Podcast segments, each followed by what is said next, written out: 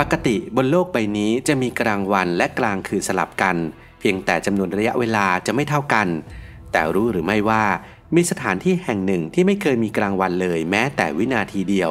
ซึ่งก็คือที่หุบเขาซุดกาลาปากอส ใต้มหาสมุทรแปซิฟิกที่หนาวจัด เราจะไปทำความรู้จักกับสถานที่แห่งนั้นกัน ใน 5 เรื่องจริงหุบเขาซุดกาลาปากอส โลกไร้ตะวัน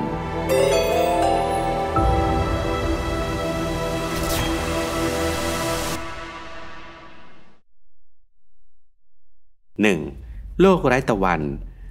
กลุ่มนักวิทยาศาสตร์ได้ใช้ยานใต้น้ำแอลวิน ลงสำรวจหุบเขาทรุดกาลาปากอส ใต้มหาสมุทรแปซิฟิกที่หนาวจัดจนน้ำใกล้เป็นน้ำแข็งเมื่อปี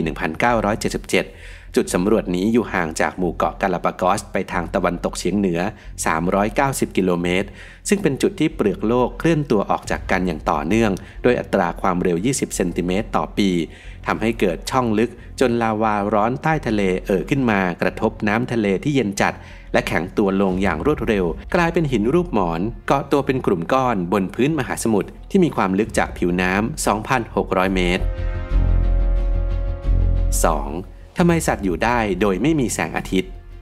หุบเขาสุดกาลาปากอส เป็นที่ซึ่งแสงพระอาทิตย์ไม่สามารถส่องลงมาได้เลย ขณะเดียวกัน อุณหภูมิยังเปลี่ยนแปลงตลอดเวลาอยู่ระหว่าง 2-4 องศาเซลเซียส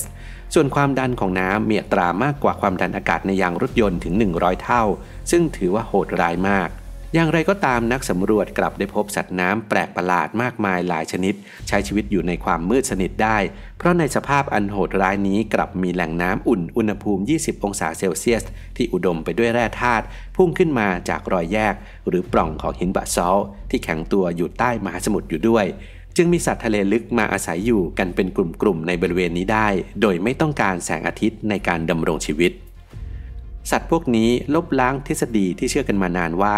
สิ่งมีชีวิตในโลกทุกชนิดไม่ว่าจะเป็นพืชสีเขียวบนบก หรือสัตว์น้ำล้วนต้องอาศัยพลังงานจากแสงอาทิตย์ เพราะแสงอาทิตย์นั้นช่วยให้พืชแปลคาร์บอนไดออกไซด์และน้ำให้กลายเป็นอาหาร ตามหลักพื้นฐานที่ว่า สัตว์โลกทุกชนิดต้องอาศัยพืชเป็นอาหาร 3. บ่อเกิด 5 แหล่งน้ำ หุบเขาซุดกาลาปากอส มีแหล่งน้ำอุ่นใหญ่ๆอยู่ 5 แหล่งด้วยกัน โดย 4 ใน 5 แหล่งอยู่บนรอยแตกใต้พื้นทะเล ที่มีน้ำร้อนปะทุออกมาจากส่วนลึกของโลก นั่นคือน้ำที่ไหลลงไปตามรอยแตกของพื้นมหาสมุทรที่เป็นหินบาซอลเมื่อได้รับความร้อนใต้มหาสมุทรน้ำก็ปะทุขึ้นมาใหม่เป็นน้ำร้อน ขณะที่แหล่งน้ำอุ่นแหล่งที่ 5 เป็นแหล่งน้ำที่ตายแล้ว เพราะน้ำบริเวณนี้มีอุณหภูมิใกล้จุดเยือกแข็ง สังเกตจากบรรดาเปลือกหอยสีขาวแวววาว ที่อยู่เกลื่อนกลาดตามร่องระหว่างก้อนหินบาซอลรูปหมอนใหญ่ๆนี้ เป็นหลักฐานว่าบริเวณนี้เคยเป็นแหล่งน้ำอุ่น เช่นเดียวกับอีก 4 แหล่งแรก แต่ขณะนี้ไม่มีน้ำร้อนไหลอีกแล้ว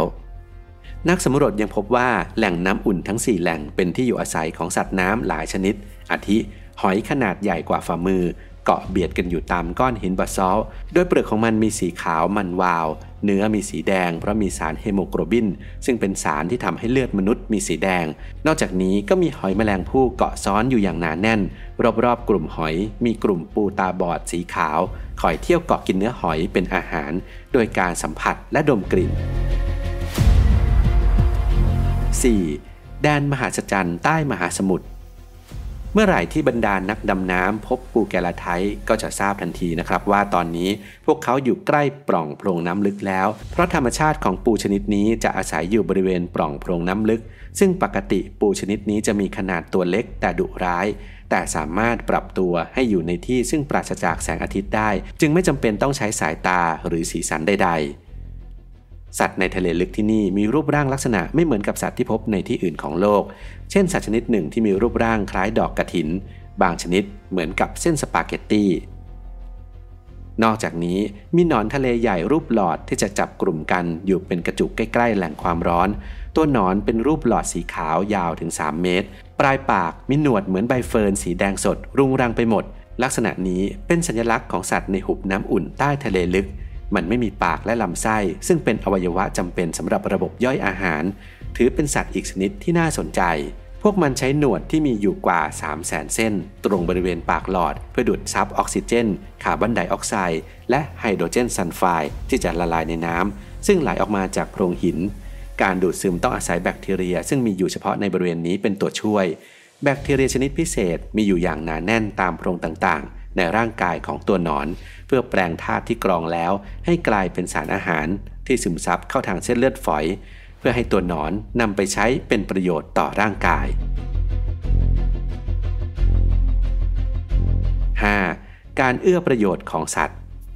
ปกติไม่ว่าจะเป็นมนุษย์หรือสัตว์ล้วนไม่สามารถอยู่ได้อย่างโดดเดี่ยวจริง ๆ สัตว์ณท้องมหาสมุทรแห่งนี้ก็เช่นกัน พวกเขาต่างมีสิ่งที่เอื้อประโยชน์ซึ่งกันและกัน ขณะเดียวกันโพรงน้ำร้อนไม่ได้อุดมไปด้วยสิ่งมีชีวิตเท่านั้น แต่น้ำที่ซึมลงไปตามรอยแตกแยกตามพื้นทะเล ยังได้นำแร่ธาตุและสารเคมีต่างๆ จากหินไปด้วย น้ำที่ร้อนจัดจะปะทุขึ้นออกจากโพรงพร้อมกับแร่ธาตุชนิดต่างๆทำให้น้ำมีสีขุ่น ขณะที่แร่ที่มากับน้ำส่วนใหญ่จะเป็นสารแขวนลอย จึงกระจายไปทั่วมหาสมุทรและเกิดซ้ำๆอยู่ตลอดเวลา เมื่อแข็งตัวจึงเกิดการทับถมสูงขึ้นอย่างต่อเนื่อง จนกลายเป็นเสาหินสูง 55 เมตร และกว้างถึง 180 เมตร ส่วนน้ำที่พุ่งออกมามีสีดำเพราะมีแร่ธาตุปะปนอยู่ด้วยทำให้ดูคล้ายควันที่ลอยขึ้นจากปล่องควัน นักสำรวจจึงเรียกโพรงน้ำแห่งนี้ว่า นักพ่นควันดำ ขณะที่แร่ธาตุที่ปะปนอยู่ในควันดำ เกิดจากส่วนผสมของเหล็กแบเรียม แคลเซียม ทองแดง สังกะสี ลิเธียม และแมงกานิส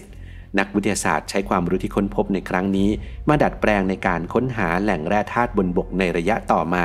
โดยพวกเขาจะสันนิษฐานจากพื้นที่ที่เคยเป็นมหาสมุทรมาก่อนเป็นจุดสังเกตหลัก